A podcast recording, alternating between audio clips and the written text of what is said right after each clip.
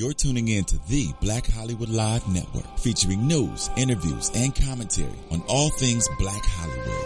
Hollywood redefined. From Los Angeles, California, presented by Maria Menounos and streaming live thanks to Akamai Technologies. This is Black Hollywood Live Portraits. Featuring intimate, in-depth interviews with Black Hollywood stars and influencers. Black Hollywood Live. Hollywood redefined. And now, the host for Black Hollywood Live Portraits, Dario Kristen.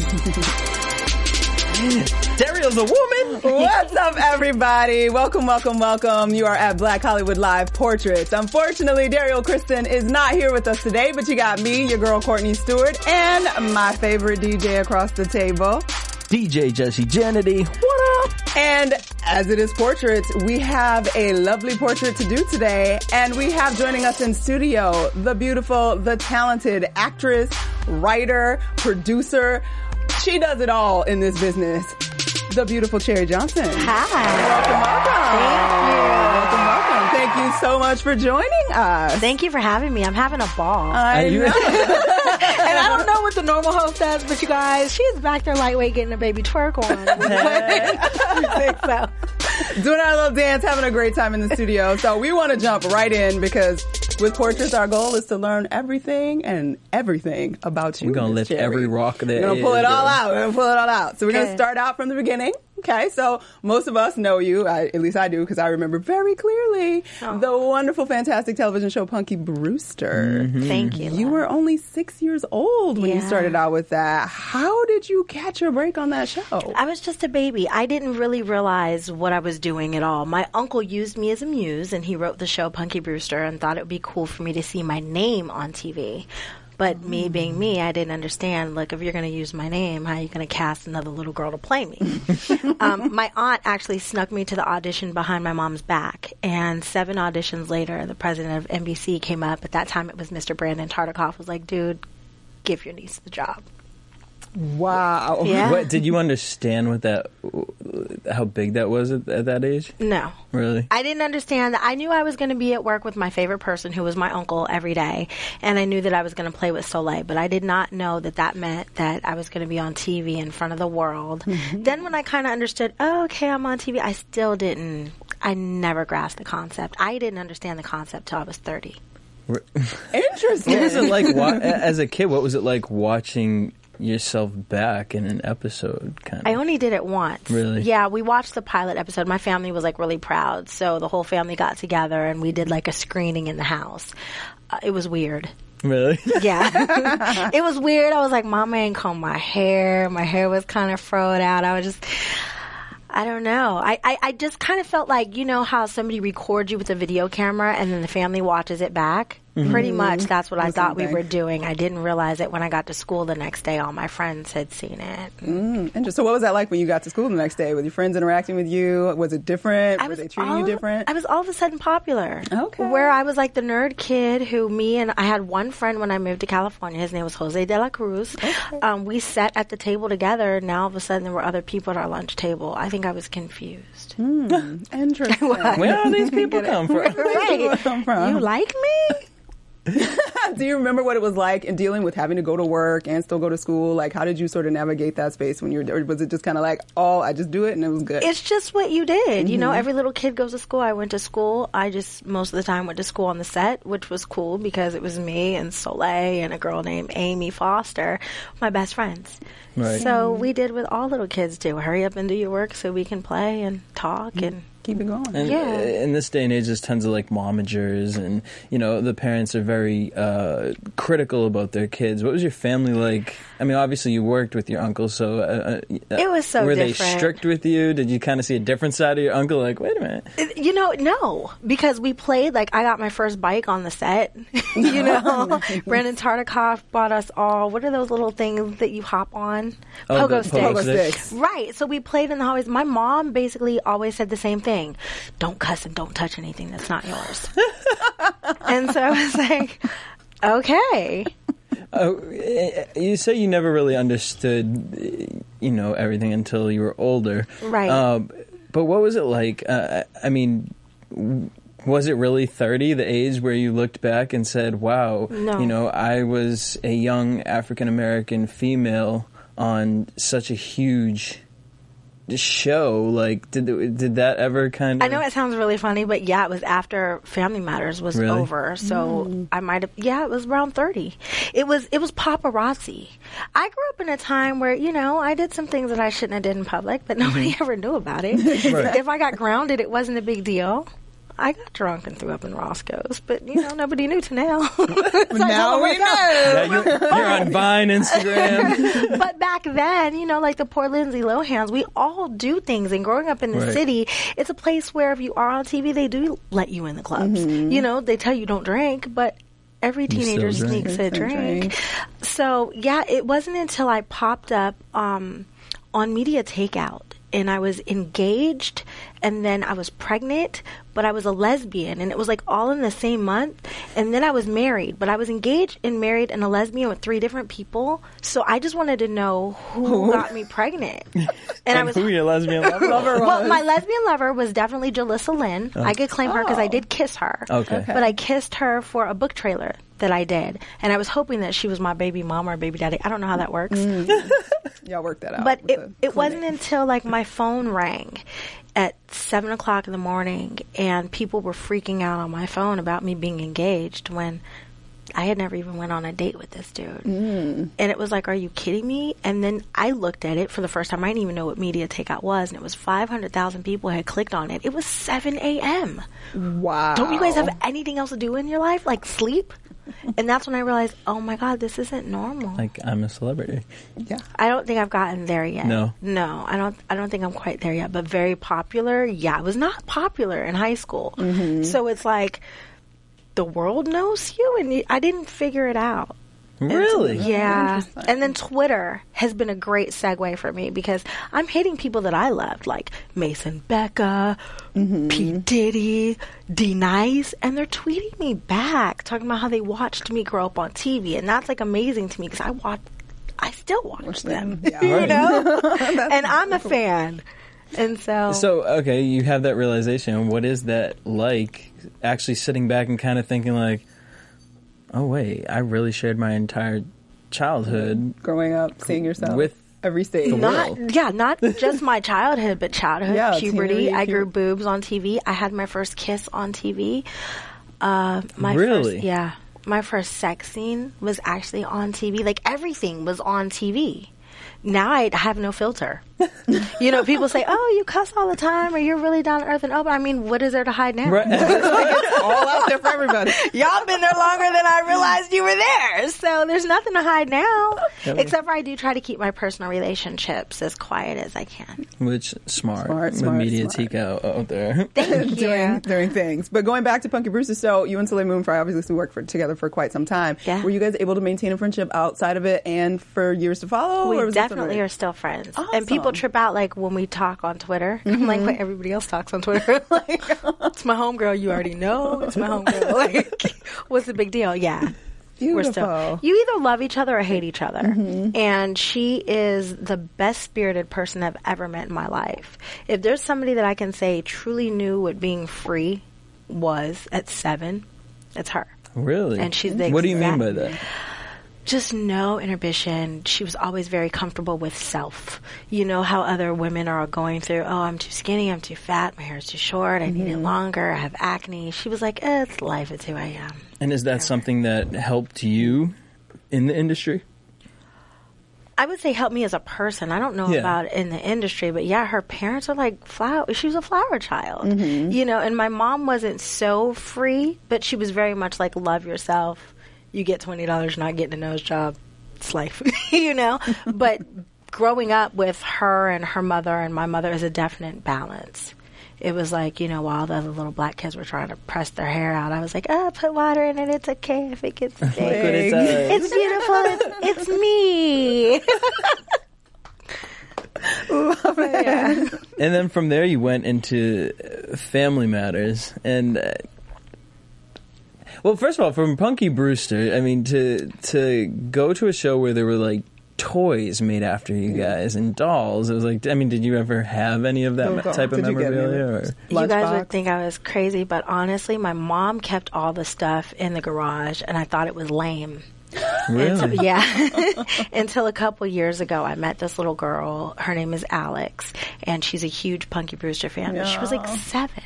And so I said, Hey, mom, can I have one of those lunch boxes? Because I want to send it to Boston to Alex. And my mom was like, Sure. So I sent it to the little girl, and she loved it. So then it was like, Oh my God, well, let me find this coloring book and I have pajamas. And once I started giving that stuff to little kids and I saw the joy in their faces and their hearts, I appreciated it. There you. But when I was young, I didn't get it.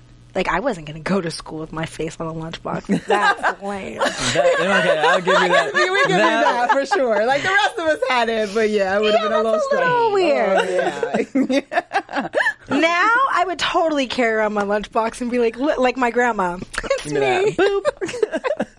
Yeah, it's cool now. But And then to go on to something like to Family Matters, which I mean, you talk about Fresh Prince and Fa- Family Matters. I mean, these were huge shows in the '90s that kind of broke barriers as far as entering Hollywood and different people's houses and kind of showing a different side of you know African American culture and. It, Again, I mean, I just, you know, you're just gonna say, "Well, I didn't realize it's." no, no, I'm, I'm saying to hear you say it is such an honor, and I feel so blessed.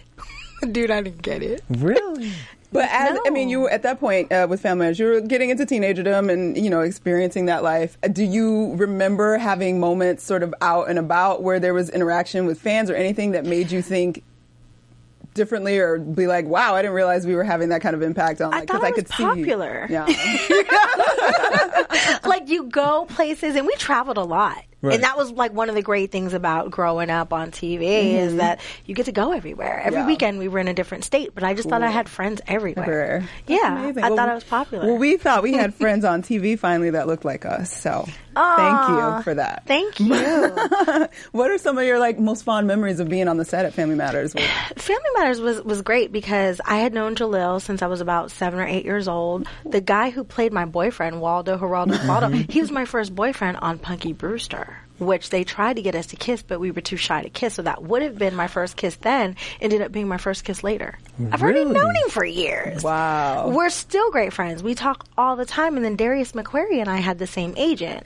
So my agent used to throw these like, like holiday parties or whatever, and all the celebrity kids were there. So it was like I was going to work already with people who I loved and that were my friends. So it was just kind of almost so natural.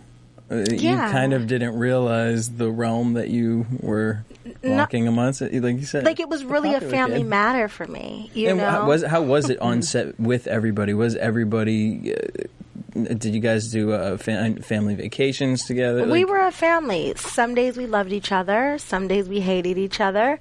It's like siblings. We fought, fist fought, hugged, kissed, made up, stuck up for each other. It was like being home. Mm-hmm. Only, you know, on Fridays they brought out the cameras and we had to say these certain lines, but we played games with ourselves. Like, there's this thing that we used to all, I know it's really weird, but like, we would put money up. Okay, I bet we're going to be out of here tonight at 9.35. No, I bet we'll be out of here at 10.010. And whoever, like, got the pot of money, you know, that's what we spent on drinks and stuff for the weekend. Oh, so, or a new outfit or something. I wouldn't pee before the show because I figured, okay, if I don't go to the bathroom and have to pee during the show, I'll get all my lines right. really. You know, yeah, it was like a big game.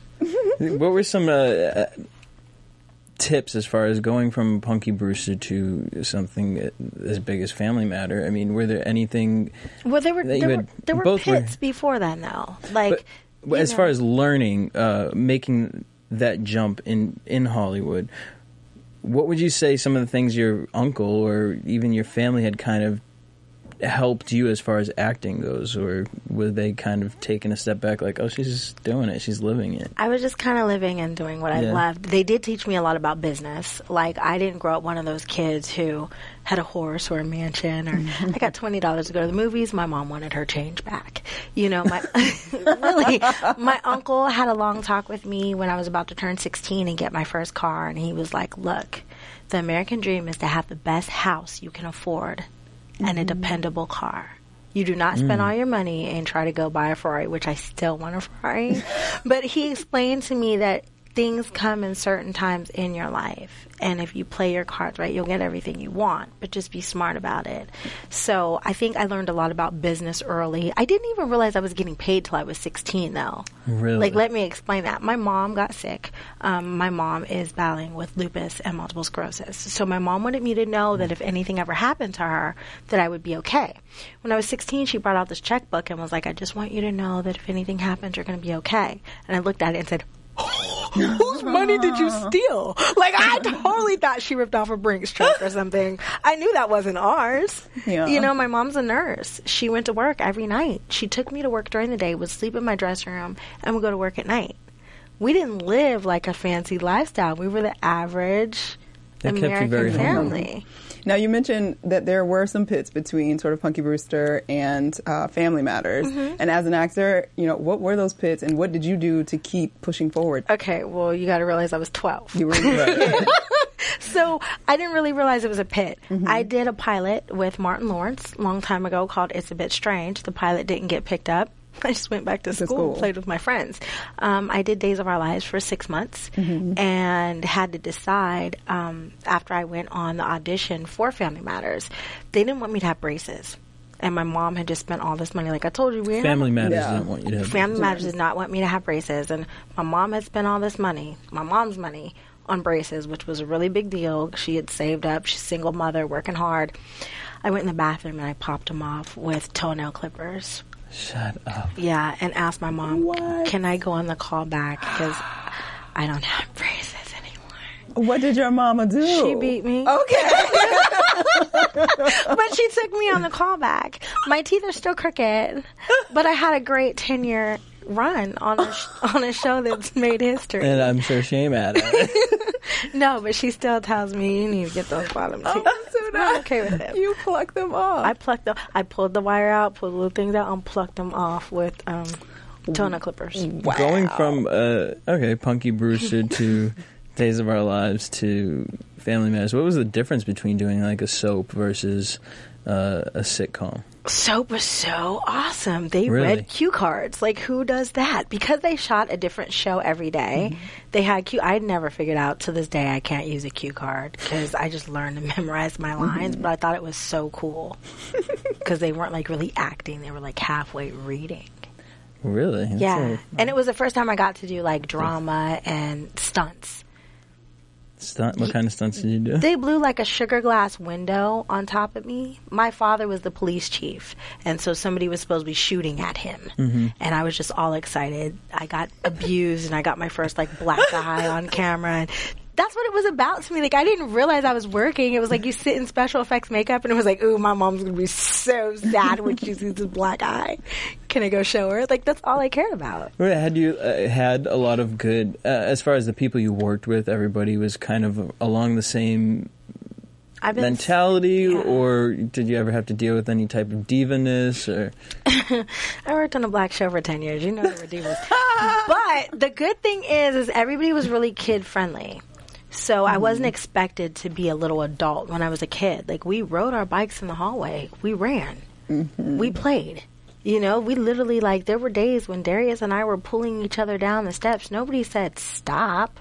The only thing that they did say one time, I remember me and Jaleel were fighting during a taping. Oh, I was like, and the "Ooh, tell us producers- that to you." no, it wasn't anything bad. It was just kids being kids. Like Right. he socked me right before uh, they said action, and he thought that he was going to get on the set. Well, I snatched him and I threw him up against the set, and the sounds of the set kind of went like this.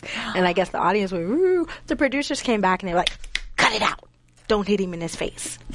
Let's go back and do it again." you know, and that was it. Like that was our reprimanding. Don't hit him in the face. did you prefer working in front of a live studio audience? Love it. Yeah. I love it. Like I do mm-hmm. films now, but something about that energy that you get from the audience is amazing. But I can say that I did my first play this year. Mm-hmm. Terrified. It's Why? a totally different experience. I thought that I would love it because of TV, but it's like the producers and the directors and the cameramen who you've worked with for years shield you mm-hmm. The from the audience. factor. Right. And you can't really see them. It's all dark up there, whatever. You can just hear the energy and the laughter. And when they talk back, it was awesome. When I got on that stage, and it was just me in front of a huge stadium of people. There was no, my mommy wasn't there. there were no directors or producers or anything. It took me until like the middle of the whole first show. And then mm-hmm. after the middle of the first show, I loved it. I started my own shoe line and I heard one of the black women in the front say, Oh, look at them shoes. and I was like, Yeah. You're like, I got this. right. And that that made it comfortable. I think once they started talking to us, but before then it was a little What was uh on the set of Family Matters? Who was probably one of the funniest people off camera that like that you just had? You would always be so excited to go and It would definitely be Shawn. Really? Shawn Harrison, the one that played Waldo. Waldo. and it wasn't like a comedic funny. He's totally different than his character. If you're looking for the truth, he is going to give it to you. And we were teenage girls, you know, just starting to wear makeup and Mm-hmm. put on clothes. He'd be like, that is not cute. you got way too much makeup on. You look like a clown. like he used to just give, but it was hilarious. Of all the people on the set at the time, like who do you maintain the strongest relationships with now? Shawn. We talk every day. Oh, cool. And if not every day, like every other day, there's either a twit or a Facebook or he's on my phone. He might be calling me now because I was supposed to call him before I got here. and Darius. It's me and the boy. I'm a I'm a tomboy Yeah. at heart, so it was always me and the boys. Uh, uh, then you moved to the Parkers. Yeah, Got to work with Mo'Nique. yeah. What was the what was the difference as far as being so comfortable with everyone from Family Matters and growing up and kind of now you're older, you know, and moving into a new job and kind of sitting with a new family. What was I- the set difference? What was the difference on set? Now, I can't say that there's like a major difference with a lot of people that are on set because what people don't realize is one of the producers that used to do Family Matters moved on Went and did the the Parkers. Parkers. Countess Vaughn and I have known each other since she did 227. Mm-hmm. So it was kind of like one of those childhood, girl, one day we going to work together, you know? And then all of a sudden, one day we really did get to work together. I did learn about um, working in black Hollywood was a lot different than white Hollywood because even though I did Family Matters, it was a black show. It was ran by all white people. It was the first time that I realized that um, casting directors that do black stuff ask for kickbacks. Yeah, I'm telling on you. Ooh. Um, I didn't even know what it was. when they tried to ask me, I was like, "What? I'm not paying you. I'm not paying you twice. That's wrong. That's not. That's not how the union works. you know, 'cause I, it was always like My uncle told me about the business. Right, plan. and my uncle is white, blonde hair, blue eyes, so I was taught a little different. But it was the first time I had, um, you know, stepped into the realm, I guess, as an adult, and I realized the casting couch is real. No, that's not how I got my job, but there was a producer who tried to flirt and, you know, take me out. It was cool. I made my daddy come to work with me, Yeah. so I had to go out. you gotta go out like that. But yeah, no, it, it, it was a, a huge difference because now I was a woman stepping into an adult job. And that's when I realized, I think, that it was a job. And mind you, I'm in my 30s now, it's early 30s. So I was serious when I said I didn't realize this whole thing until I was 30. That's am- that's amazing. And, and now you probably I don't know. Well, you seem to keep it real. So, Countess Vaughn has kind of had a little uh, rumored to be that she can be a little bit of a diva on set. Have you ever experienced any of that? You know what, Countess, you left us high and dry one time, dude. How? she did. I can't say that she was a diva because she's always had a great attitude towards me. But we thought that she went to lunch. And we were waiting for the for the audience to come in and stuff, and we went and got our hair done and our makeup on. I had to get fried up and everything. we was waiting, and she went home. So like they did pre-tape the show because she wasn't really comfortable, I guess, with the live audience. Uh-huh. Why you ain't tell me so I could Yeah, go home? I live the furthest. You know what I'm saying? I could have got out of there for traffic kicked in. But I was That's oh, why she mad. She didn't have no reason. She's in four or five traffic, girl. What's wrong with you? 405 to the 101. that is Oh, no, joke. no. So yeah, that was my whole thing. I was like, "Are you?" I think that was the last time I was on too. Yeah. But I was like, God, I didn't give my best performance when we Yeah. pre-taped because I was waiting to play with the audience. But she went home like four or five hours early. We were still sitting here and stuff, Okay. getting makeup. on. And she's still thinking about it. She still remembers. Not until you. That traffic was something. real bad. It was real bad. okay. You see the things I care about? I love it though. I do because this is real shit. I'm just laughing and dying over here. okay, so you did the Parkers, and you moved on to lots of shows and movies. You did Eve and Dead Uh-huh. Tone, which is actually our other host Daryl, who's not here, one of his favorite. Wow, that's the first He thing that I got to co-executive know. produce. Thank you, He was Daryl. very excited about that. Um, Lights Out in the Bay. What's been your favorite to project to work on? Ooh, I would say I do. I did. I do. I did was the first film that I wrote and Mm-hmm. I produced, and I wrote the character because everybody had gotten so used to me like doing happy, happy, joy, joy Yeah. stuff that I just had to be like that nice, sweet girl. I'm nice. I don't know if I'm always that sweet. I got another You know, side to me. Right. There's definitely another side to me. And as an actress, you always want to reach out and do something different and let the audience see that you're capable of doing something different. So I got to cry. I got to be a little. When, when did you know you started wa- to want to get into writing and directing and producing and that stuff? I had been writing since I was like four. I wrote my first song on a napkin. My uncle's a musician. My brother's What was a it called? musician. Um, Do you remember? everywhere you go. Sing it. Do you still have that napkin with Sing all the, with all the the coffins in the garage? can I do it. don't have the napkin, but I, okay, be like, I wait, can't You got to give us a little bit of you it. could sing something. Everywhere I go, everything I do makes me think of you. My uncle played the guitar. Hey. so, Oh, yeah. there we go. and We it's because he was my favorite, and I wanted to go everywhere he went. That was cute. She did that. I did that, so, what do you think? What, um, in terms of your acting and then moving into uh, producing and writing and all of that, what do you think uh, you maybe learned the most about yourself from getting to do, getting to step out of just being the actress that's happy and what they perceived you to be? I learned um, a huge value for family. I've basically taken over daddy's business. My uncle, in, in very many ways, was like my father. And he has stepped back now, and he's kind of like in Hawaii, chilling out in his house, like, baby girl, you got this. And so, yeah, I value what he did for me and, and everything he taught me. Um, I realized acting wasn't just challenging me enough, and playing mm-hmm. characters and roles that other people wanted me to play was cool, but I was getting bored as long as they wanted me to play that nice little sweet girl. So I had to take my career in my own hands. Mm-hmm. And it also made me realize that determination can get you anything you want. I'm not good at hearing the word no. Like I've heard it, but I don't. It doesn't mean no to me. It just mm-hmm. means not now. Ooh. Okay. Yeah, Not now. not now. No, So no, it's and not that. not now, and then you decided to move into writing. Yes. And uh, where did that come from? As far as because to me, uh, being a writer, obviously writing a, a script or writing a movie. I mean, how, how much different is that versus writing a book? It's huge difference. And I do I did made me want to write a book because I felt like I was a little censored. I could only throw so many bitches out there. Sorry, I don't know if I can cuss or F bombs. You know. Oh, I can? I've Yeah. been totally know, trying girl. to censor myself. Relax. we on the internet. oh, hi. But I already We know I got a potty mouth. All right, ladies and gentlemen, we getting uncut right here. y'all. but I realized I could only say so much. My sex scene could only be so explicit, which was a good thing because my co-star Marcus Patrick is fine. Um, but there was more to my story that I didn't get to tell. And that's when I wrote my first book, uh, Two Different Walks of Life, or Around the World I was Twice. gonna Yeah, say- I don't even- yeah, Around the World Twice. Well, you were so busy because you have a had a uh, what, a seven book publishing deal. Deal. Yeah, I A little did. something. Gotta hear about that. Yeah. I did, but that changed things too. I Mm-hmm. don't know if you guys know, but I'm a publisher now Mm. because I signed the seven book deal. My first book came out. I didn't love the book cover. Um, I didn't like the editor, but I didn't have the say in what I put out. Mm-hmm. So I let the book do its run. I got my rights back. I will be re-releasing it probably next year.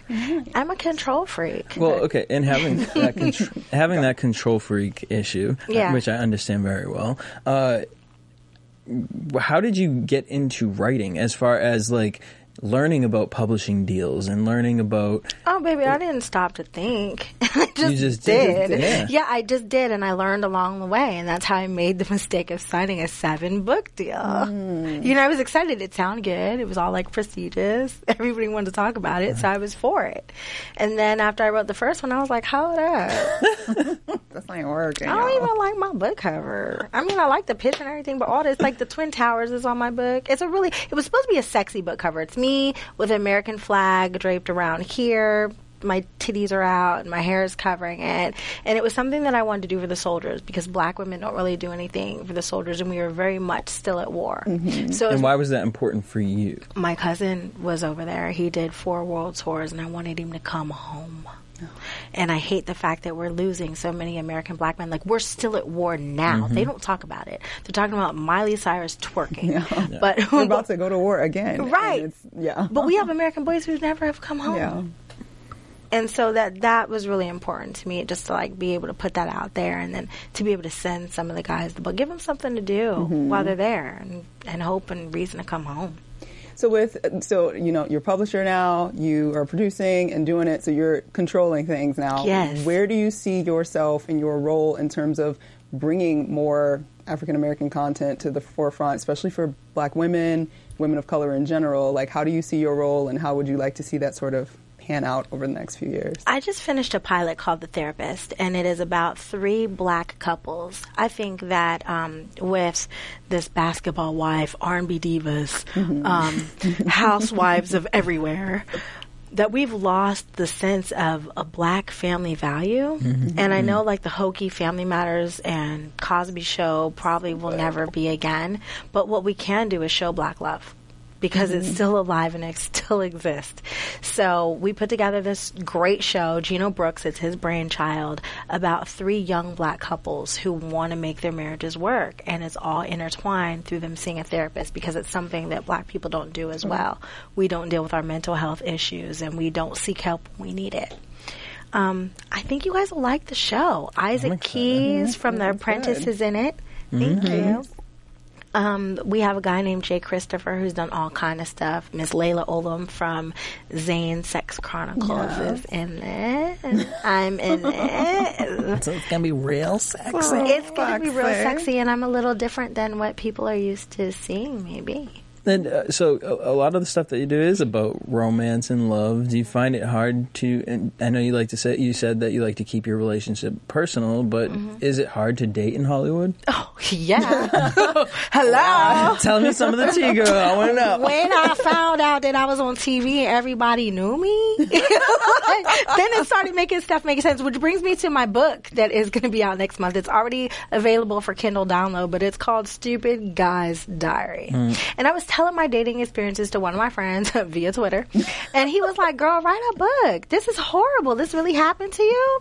And I'll just give you like one of my. You need to tell us one. We one. need You need to tell one us one one. story. Okay, so I had met this dude while I was on the road. Okay, you got me crossing my leg. I'm like, we are like ready to go. Okay. and he was fine. But I did what I always do. I get in a city for a little while and then I had to leave. So we kept like this via Skype romance going oh, on and talking on the phone and all this stuff. So he was like, you know, let's spend a weekend together.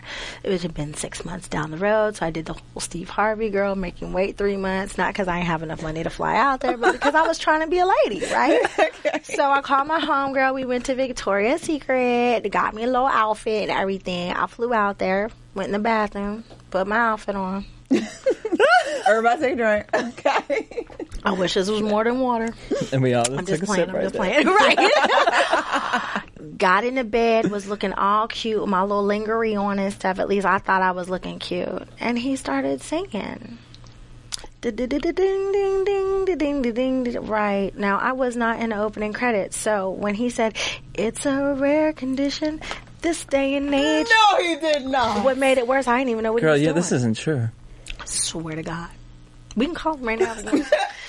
so I was like, I waited for him to sing the whole theme song. Like I said, we worked Friday nights. I wasn't watching Family Matters. I wasn't even in the opening credits. What was I going to watch for? I was in my dressing room somewhere getting ready to shoot the show.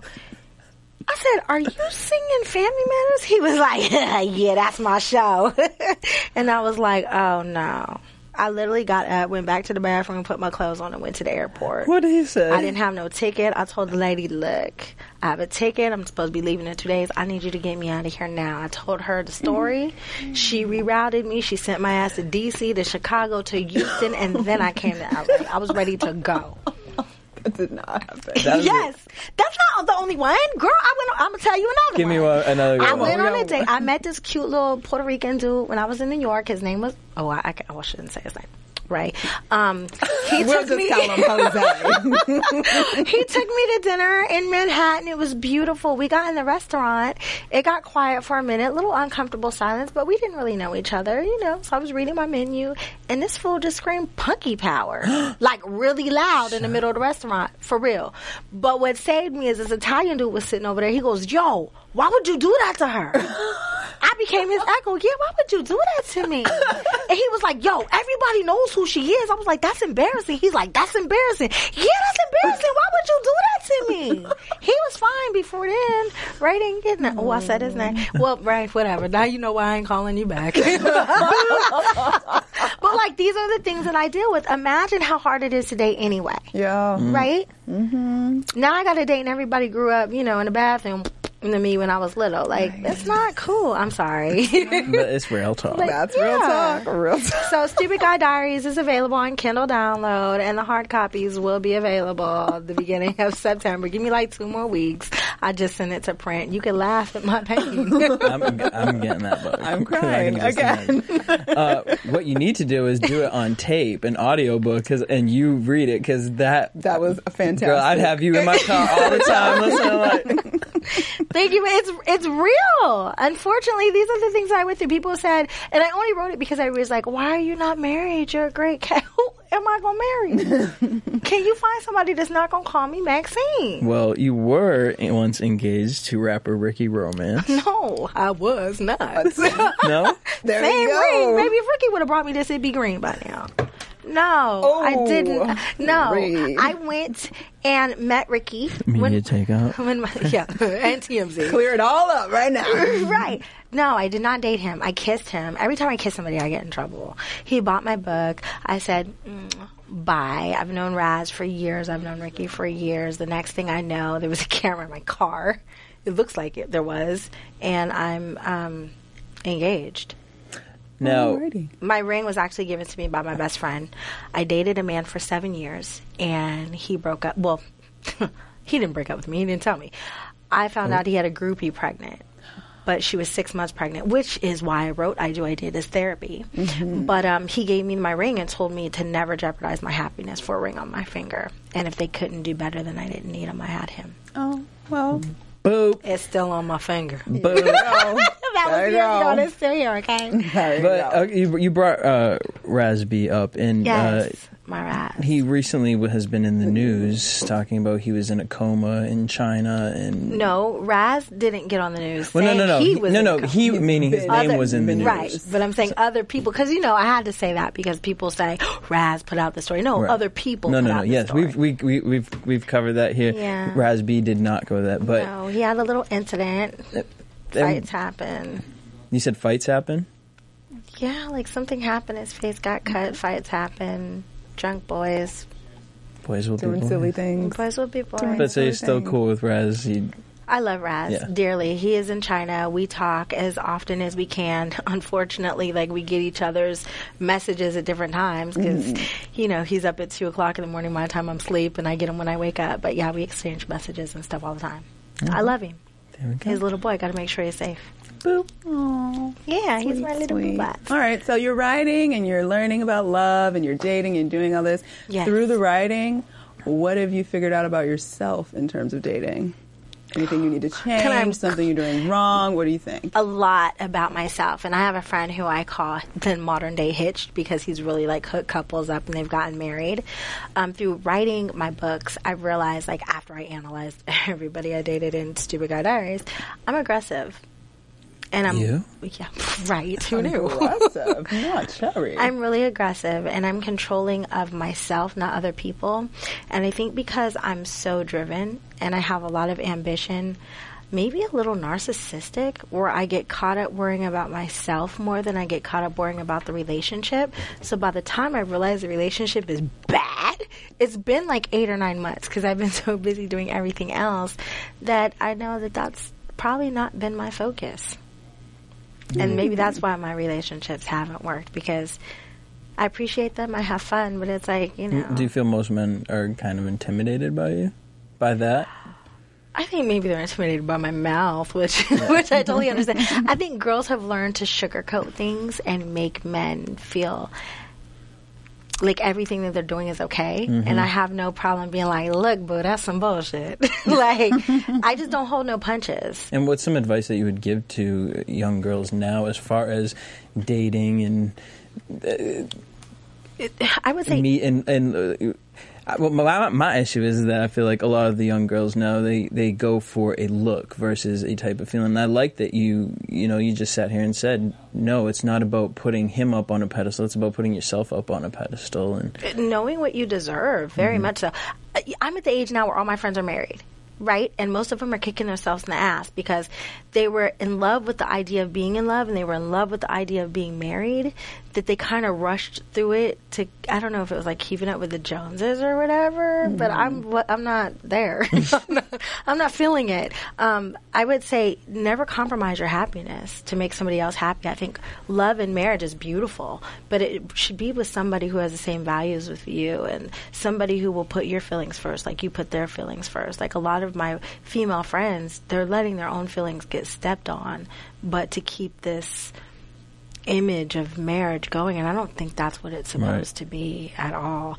Like I my best friend just got married last November and her parents spent $50,000. Like that's a lot of money. I don't mm-hmm. care who you are or what you do. It's a ton of money for this day and this day was amazing and it was fairy tale, but I was depressed at the end. I had corns and blisters on my feet because I ran around making sure, you know, that he didn't see his bride and, and all this. And then they went home. I didn't have no movie. There was no residual income coming in from this fifty thousand dollars. I was like, "Are you kidding me?" So if I ever do it, it won't be anything like that. It'll be like me, him, our parents, and let's go through a drive-through or something. Get this over with. My mom wants a cake, so she'll get her cake or whatever. I'm not registering for no towels, no china. I don't want no crystal. All this dust collectors. I don't think that women think about the true meaning they're so caught up with. Oh. What's the mm. number one trait that you look for in a guy? Honesty. Yeah.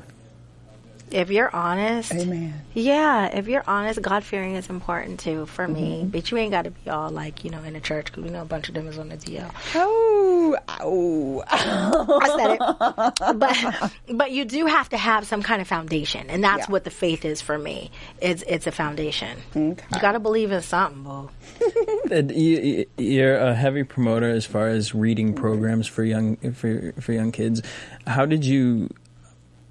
Why was that so important for you? Well, I told you I was a nerd. So a lot of times, you know, like in school, I'd be in the corner reading like a novel or something. Everybody else was playing. I was reading V.C. Andrews because it would take me in my little imaginary land. But we're in a day where like I can write a Facebook status. People comment about some shit that I didn't even write. And I'm like, did you read what I wrote? And they're like, oh, I'm sorry, I didn't even read it. People don't read. It was a Harvard study that you want to hide something from a black man, put it in a book. Harvard denies it now, but it's real. They taught, I believe, their law students that. And I, I want my little young black Puerto Rican kids to educate themselves and be able to read. That's like the biggest thing that you can learn from school. I don't care about all the other stuff they teach you.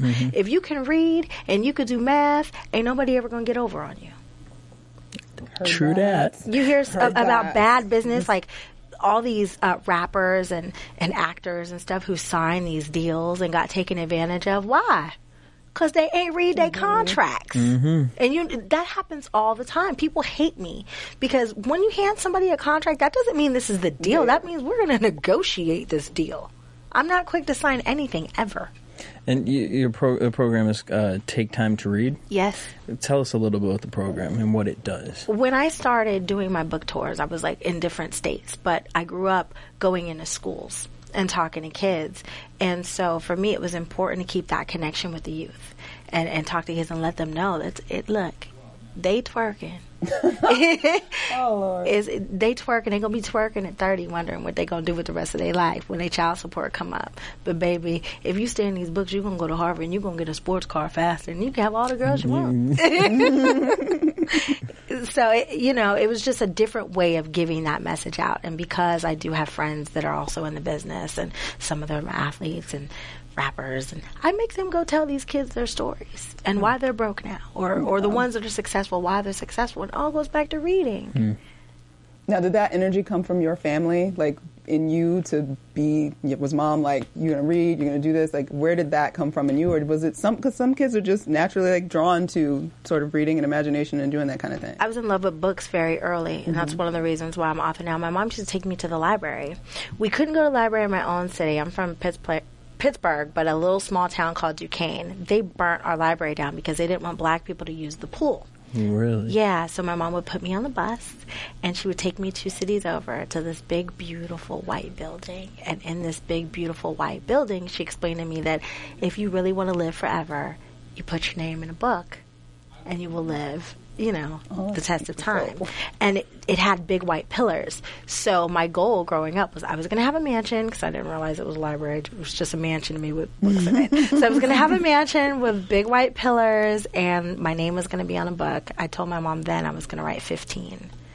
I'm five down, mommy. and still. You still know? You wanna go? Do you remember this? Uh, this is such a weird thing, but childhood things. And do you remember the smell of the library? Yeah. Yeah. It was clean Yeah. and still, and everything was like marble. It was very cold. Do you ever was- still go back there? To the, I haven't been back mm. to the library for years, but I did send my books back. Like every time my books come out, I make sure I send seven, and I ask them to please put them on the shelves. But I To think that I'm gonna- specific library? That's amazing. Yeah, Very I send them to a lot of libraries, but to that was the first library I sent my stuff to, and told them my story. And the lady was very sweet. She took pictures with her cell phone and texted me my books on the shelf. Yes, I could send it to my mommy. so great. What's your favorite you. book? ever? I would have to say, um, oh, what is the name of that book? It's written in patois. It's not even written like in English, and it's I think it's called like English patois, and I can't think of the name of the author right now. I have to call you back and tell you about You'll it. have to tweet us about it. I will tweet you about it as soon as I get home because I know Black exactly where it is. Okay, okay. But it's a book that was written. I think it was like the first book that was ever written in patois. Mm-hmm. Um, we had a Jamaican housekeeper, so, so, yeah, I grew up with those values too. Okay. and um, her story is just phenomenal. So what about that specific book just moves you? Is it the language? Is it the culture that's in the it's book? the language and the culture, and it's about a little girl and how important her books were to her, and how there was no book that was ever written. Like everything was written in English, but she spoke broken English because patois is still English. Yeah. But how she spoke broken English, and there was never anything for her. And now you have some uh, upcoming projects. Uh, one of them named Plum. Uh, Yeah. Tell us a little about it. Plum was um, uh, this little young girl named Yonder Brown hit me up on Facebook, and she was like, "Look, I'm going to try to do a movie, and I'm going to do it right. Um, I'm going through my union paperwork and everything. I can't pay you what you're worth, but can I have you for a day?" It's a sci-fi. I've never done a sci-fi before. I was like, "What am I playing?" I was like, "Are you getting me naked?" She was like, "No." I was like, "Are you sure?" She was like, "Yeah, you're a scientist, and I don't want to give too much away, but you're a scientist doing some experiments, and you're kind of a badass." And I told her, "Send me over the script," and I was like, "Okay." One day, you got me. Really? Yeah, she's a little young independent producer with a dream. How could I say no? No. yeah. You say yeah, and you do something you've never done before. So I'm really excited to see it. She's actually going What was it screen like being on set for that? She was a little professional. Really? Like working for her was so much better than working for people who's done it for 30 years. She was just sweet. She had her little contracts there and she had a little craft service and she was like, I'll get right to you. She shot me. She promised me she would keep me for like four or five hours. And I didn't want to leave after my four or five hours because I was like, look, yeah, she came from Arizona. So I was like, get everything you can from me now That's amazing. while I'm here. Nice. And she did. That's very inspiring. I love there, it. girl. so inspiring. We can't wait to see that. I can't wait to I see it. I've You'll seen clips of it. and I'm, really, I'm excited. Then you get Pick and Roll. no. Let me keep it real. No, no, no. Don't, don't, don't turn off the camera. Don't change the subject. like- pick and roll. Yes, I had pick and roll. But see, working for black people, like I said, I learned, you know, the difference. They bounce my check. Ooh. And so. Real talk here at BHL Portrait, y'all. Now, if you would have just been like Lil Deandra Brown and been like, I can't afford you, but I would like to have you. I might have did it, but you done bounced me a check. It took me a month to get my check, then you bounced it. So now I will not be back on Pick and Roll, but that's okay because Pick and Roll was supposed to be picked up by Punch TV Monday. I called them over at Punch and was like, "Yo, I was excited about working with y'all, but my check bounced." Punch was like, "Oh, wait a minute, that's not us." Okay, That's a production company, right? That's not for us. So it's not for Punch. They did not bounce my check. Lee Morris did.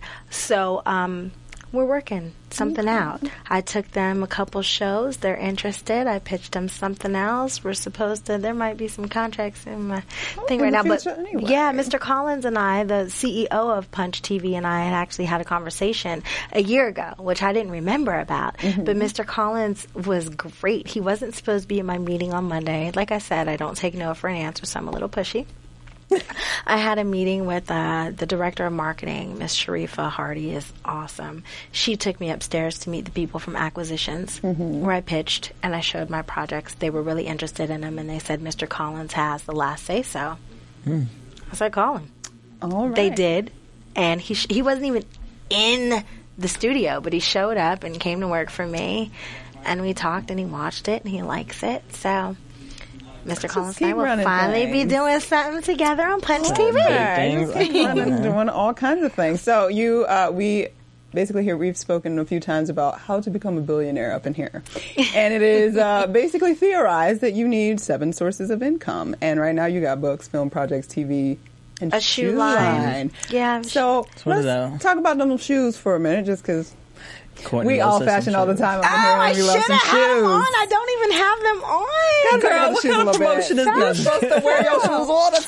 I know, but you know Okay. I'm a girl, so I appreciate other people's stuff too. All right, so you have to share, share, share, share. Yes. You personally designed the shoes. How did this come about? What, what's going on with Cherry the shoe line? Bomb. It started as a fluke. My makeup artist, his name is Eric Kirker. I had like my heels all lined up under his station, and I kept changing my shoes like every time we do different scenes. Mm-hmm. Well, when I came back, he's an airbrush artist. He had airbrushed on a pair of my shoes and was like, "Okay, don't kill me." I was like, "Wait a minute, those are kind of cute," and they had like flaming cherries on them, and I was like, "Those are Cherry Bomb." and so we started laughing. I wore them. And everybody loved them, and women start asking me, "Where'd you get those shoes from? Those are so cute." And I was like, "Ain't they?" so then I went back to him and I was like, you know what? People keep asking me, will you just do like, you know, some custom designs for people? He said, yeah. A year later, I told you guys I did the play this year. I wore them and the black lady said, ooh, that was some cute shoes. I did a little cute kick so she could see them again in the lights. And I told him, you know, this is something that we really, ooh, Oh, girl, you can. I'm excited over here. Moving stuff. She heard about her shoes. She like, right, moving my hair and furniture and stuff. Um, but I told him this is something that we need to do. So he designed 600 pair, and we set up a little website. And I started talking to boutiques. I was in Houston at the time. One of the boutiques started carrying my stuff, and we've just been going ever Okay, since. so are we talking? Are we talking pumps, platforms, sandals, sneaks? Baby what you got? stilettos. Hey. I like Stilettos. stilettos. If it ain't high, I don't want it. Thank you. And it's www.roadrageshoes. Road Rage, Rage. shoes. Yeah. All right. Walking with an attitude. That's what it's all, All about. right. has it inspired you to kind of branch out into anything else in the merchandise uh, world? Absolutely, but it's a little too Oh. early to talk about it. But you'll be seeing We'll have to have you come on again. All right. I would love to come back. I also have a hair oil. That out. was what was next. Because we're like, we see the diva hair. What I you got wanna- going on? Okay, the diva hair. I, ain't, I ain't even on front for nobody. I just told you I got back from Houston. It is hotter than hell out there. You can't keep your hair down. Stop bought me a fifteen dollar ponytail, which I'm now in love with. I might not They ever hair bomb. again. Yes. right. But I have natural hair. I don't have a perm. I hate to comb I I I don't no fuss, no mess. Okay, that's me. I'm like the texture don't even match, so you know I ain't pretending. This is wavy, Yes. and this is supposed to be straight. okay. So- right, but my hair nine out of ten. Like I like the pool. I love to swim. My hairdresser has used something on my hair for 15 years, and everybody always said, "Oh, it's cute. You smell like cherries." Mm-hmm. Come to find out, the reason why I got some hair on my head is because cherries a natural growth agent. What? Who mm. knew? Who knew? So my hair is really long. It's like down here. And keeping that chair oil essential oils. There's nothing in it. Like you can pronounce everything on the back of the container, and that was really important to me because I ordered something called Carol's Daughter, which I'm really disappointed in. I'm sorry, I said it. I'm not mad. But it was like the truth. Yeah, Jada Pinkett is gorgeous. They're all I on the some Mary J. pictures and the vibes. You're like, with their weaves oh. on. But um, I With their weaves on. with their weaves on, not natural hair lying. product with 'Cause weaves That's on. how they, they draw you in. Thinking, Right. Oh, I can do. Oh, And I was like, "Ooh, a black-owned company I want to support." Well, I got this product, and it has five natural ingredients in it and 19 chemicals. Hmm. That's not natural. no, it's not. So I decided I'm gonna I'm gonna bottle this stuff, and I'm just I've been giving bottles away to people. Like All try right. this, and through giving the bottles away, I've learned that it helps with um, psoriasis Really? because what it is is it it, it it just conditions you basically and all psoriasis is is dry skin so there's a lady who works in the building next I'm to me at to hit you dimes magazine I know, right? I'm if I'd like, have known, I'd brought some bottles. I can't keep them in my car no more. I used to keep them in my car, but it's like 115 too degrees. It's right. I don't want no grease everywhere. And it also can be used as a massage oil. But it has cleared up people's psoriasis. This lady who worked, I run Dimes Magazine too. I'm the executive director of Dimes. And All right, so we have one, two, three, four, five. Girl, you real almost about estate. Right there, real estate, girl. real estate. Okay, fine. she might already be a billionaire status and ain't told nobody yet. Hey, Okay. You know. All right. I always say that um, poor is loud, rich screams, and wealth is quiet. Quiet. Real. Real talk. Yes. Real talk. All right. All right. Where can we find the cherry oil? The cherry oil, the website's not up yet, but if you hit me up on, tw- I was going to say Twitter, it is not Twitter, Twitter, and I'm at Cherry Johnson seven five. The seven five not there, it's imposter, it ain't me, but it's C H E R I E Johnson seven five. You pay my PayPal, it's Rockstar Cherry, um, fifteen dollars. I'll send you a bottle. Okay. And you, you know, you we hear that you're obsessed with tweeting. I am What do you like to tweet about? anything. At seven o'clock this morning, I woke up, literally dead sleeping, listening to this lady complain about her husband on TV because the TV was on came into bed, and I just start talking about, oh, I hate people that lie because he, he like, I tweet about things that happened to me, like, hello, they know I'm here. I didn't give the address, but they know where I am right now. I might need help or something. Right, girl? I usually never tweet until I leave, like if I go in the grocery store or something, because it's kind of weird when people show up. I figured that out the hard way. While you're yeah, it's like, oh, you really came? That's weird. Strange. Awkward moments. okay. yeah, but anything and everything and things that I feel are important. I think the best thing about the job that I have is the voice that the world has given me to fight for things that I believe in. So reading is important. Let's read about it. Paying your child support, even though I ain't got no baby daddy, is important. So I tweet about it. You know, men need to be fathers. Women need to stop having babies by everybody. Get the tweets out there so they become thoughts. Put them into people's heads so they become action. Exactly. Ooh, I like that. I don't know where that one just Each came one to teach one, baby. You just taught me. All right, Jesse. If you if you could have one word that defines you, Unique. there you go. I didn't want to say freaky or like weird, so I just felt like Unique that was was. Unique an is epic a word, beautiful word. I like beautiful that word. word, yeah. All right. Thank we'll you. go into a few lighter questions. Not that we've been that heavy, but we're talking. All right. So A little tea time here. a little Hey. tea here. Okay. So we all love Prince up in here. Oh, I do. We know you do. Oh, you know about my story? No, tell us your story. Please tell us your Prince story. Are you serious? Give it to us. So the most embarrassing day of my life. Like 16 years old. I ain't belong there anyway. I was in Glam Slam. Prince used to have this club downtown LA. Put on this little skirt my mama would have killed me if she didn't know and I left with, but you know, I hid it in my backpack. and got my little sister all dressed up and we went to the club. We in the club. I was trying to act like a big girl, you know what I'm saying? The bouncer told me, look, you can go in there, but you cannot drink because I'm not losing my liquor license over you. We're not getting in trouble. I was like, I promise. I just want to see him. he was like, cool. So I was in there, you know what I'm saying? All of a sudden, I don't know what happened. He walked in and I lost my mind. I started screaming in this man's face, like literally, like all in this man's face. The same bouncer who let me in and told me I couldn't drink picked me up, threw me over his shoulder, and kicked me out. when I got outside the door, I was like, wait, wait, wait, wait, just give me another chance. You don't understand. I just got excited. I'm sorry. I promise I won't do it again. Lenny Kravitz was coming in.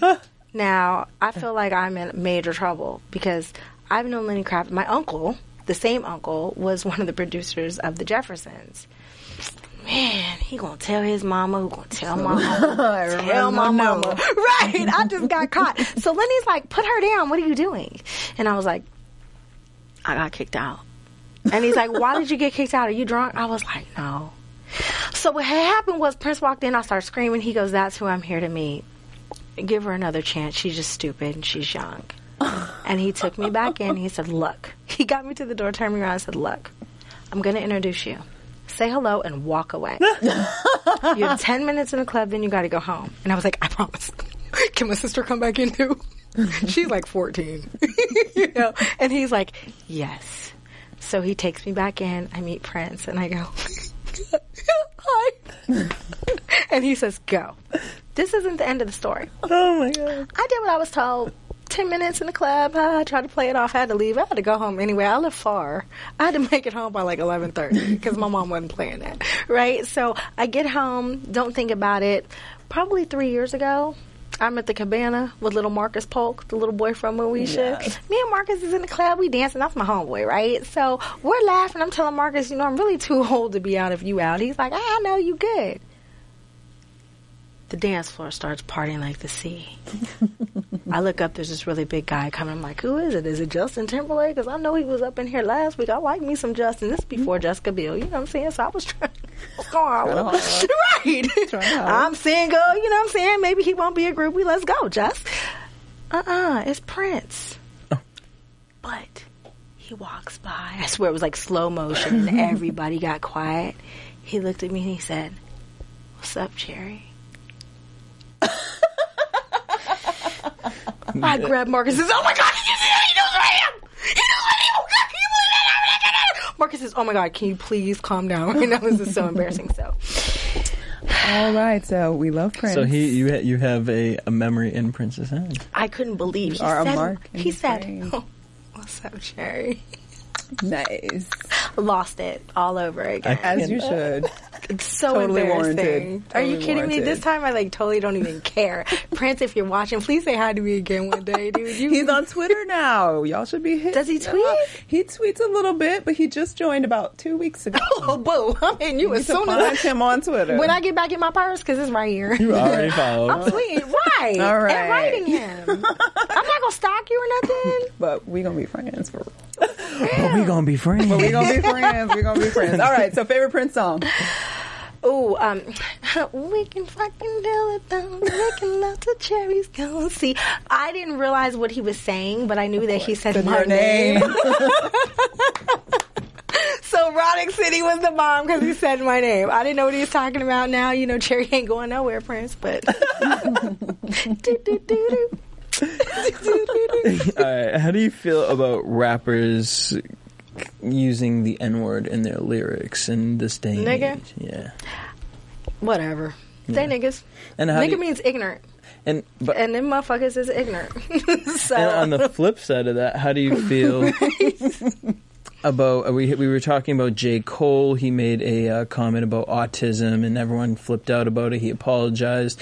Rick Ross talked about drugging women, and Rick Ross talked about slipping somebody a Molly. yeah. I think they blew it completely out of proportion, honestly. I'm not saying that it's good to say, oh, you slip a girl a Molly, but I think that there are people out there that don't have anything to do with their lives that just try to pick apart little things that people say and make a huge deal about it. So you you think rappers should be able to say what they want to say? You can it's say art. any damn thing you want, and who you can't control what what you say. You can control, but you can't control how somebody else is going to take what you say. People are always offended by me, and I'm sorry if I hurt your feelings, but I'm gonna say what the fuck I want to say, regardless of how you feel about it. Mm. It is what it is. Maybe you know the autism thing was a little unsensitive and a slipping a chick a Molly, but these bitches is slipping they self Mollies to go home with Rick Ross. and dancing on the You ain't VMAs. lying. You ain't twerking lying. and stuff. How, Okay. What? Where, where is their limits? And why are we only drawing them on specific things and specific people? It's not fair. That is Just fair. like everybody was talking about Frank Ocean. I'm a huge Frank Ocean fan, but oh, they don't want to support his song. Now they know he might have been singing to a man. But he didn't even come out and say he's gay. But who cares? No, I know, but I'm just saying we're making up all this stuff. They making they making up. They all this making stuff. up all and this he ain't stuff. never said he could have been talking about his dad. He could have been talking about God. He could have been talking about Anybody. The damn turtle in We his backyard. Luther, Turtle. Lu- uh, what's his name? Luther Vandross. Luther Vandross. Who you think he was singing to? We don't know, but he sure sang good. Right. He It sure didn't- it didn't matter. it People- didn't matter. It's a great song. People it's a great song. Right. They try to take something and twist it into something else. Y'all need to leave people alone. Do something with your damn self. Okay. Now, would you pose for Playboy? You know that was a rumor. I did, supposedly, if you ask TMZ. But I ain't got no Ferrari. That little white man ain't offer me no six figures. Hugh, you call me and ask me to put my titties out there. You gonna give me six figures in a Ferrari? We can talk about it. Six figures in a Ferrari. Hmm. Okay. All right. I don't, I don't, you know, what's the big deal? When somebody put out the rumor that I had done Playboy, I was doing a test shoot for Playboy, it was such a lie. I really just was doing something for Ocean Drive magazine in Miami three years prior. I got my bikini, was like twisted in my necklace. They took a picture. I was like this. Three years later, it surfaces on TV. You were on Playboy. Right, I was on Playboy. Would Not you- true. Love it. Would you ever do a Family Matters reunion show? Oh, I think we're over that. Yeah. People been hitting us on Twitter like so much. Ah, why don't you? First of all, we're just actors. We just show up where they tell us and we say what they tell us. We don't own Family Matters. we don't have the liberty or the licensing to go and do. You know, We here, y'all. Right. You gonna film us, you gonna put us back on ABC. If that was the case, we'd all have jobs. It don't work like that. But I, I think we're all over it. Like Yeah. Jaleel don't want to be Urkel again. I said Maxine died. Occasionally, if you call me Maxine when the residual come in, I might say holla. but um, any other time, I'm not her no more. I don't really want to be her anymore. Right. Not that I didn't like her. Well, I didn't even realize though, because people like after the show in my 30s, people say, "Oh, you played really dumb." I was like, Maxine wasn't dumb. They was like, yeah. My cousin, who is Shar Jackson, uh, K-Fed baby mama, Yeah. she was like, boo, you were dumb. I was like, how you gonna call me dumb, Niecy?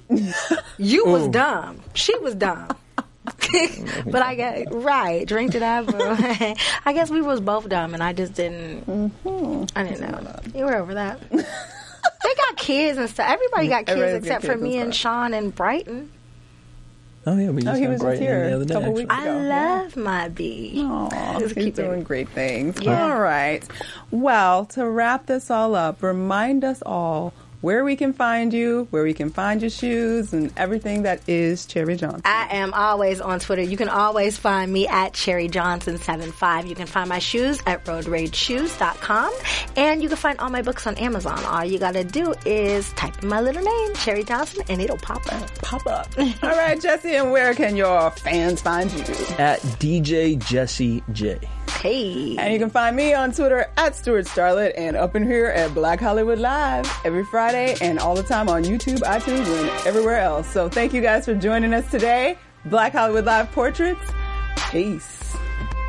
From producers Maria Menounos, Kevin Undergaro, Phil Sweeten, Dario Kristen, and the entire BHL staff, we would like to thank you for tuning in to the Black Hollywood Live Network.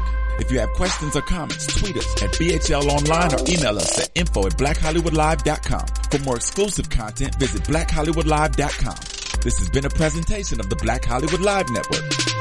Hollywood. Hollywood redefined. redefined. Oh.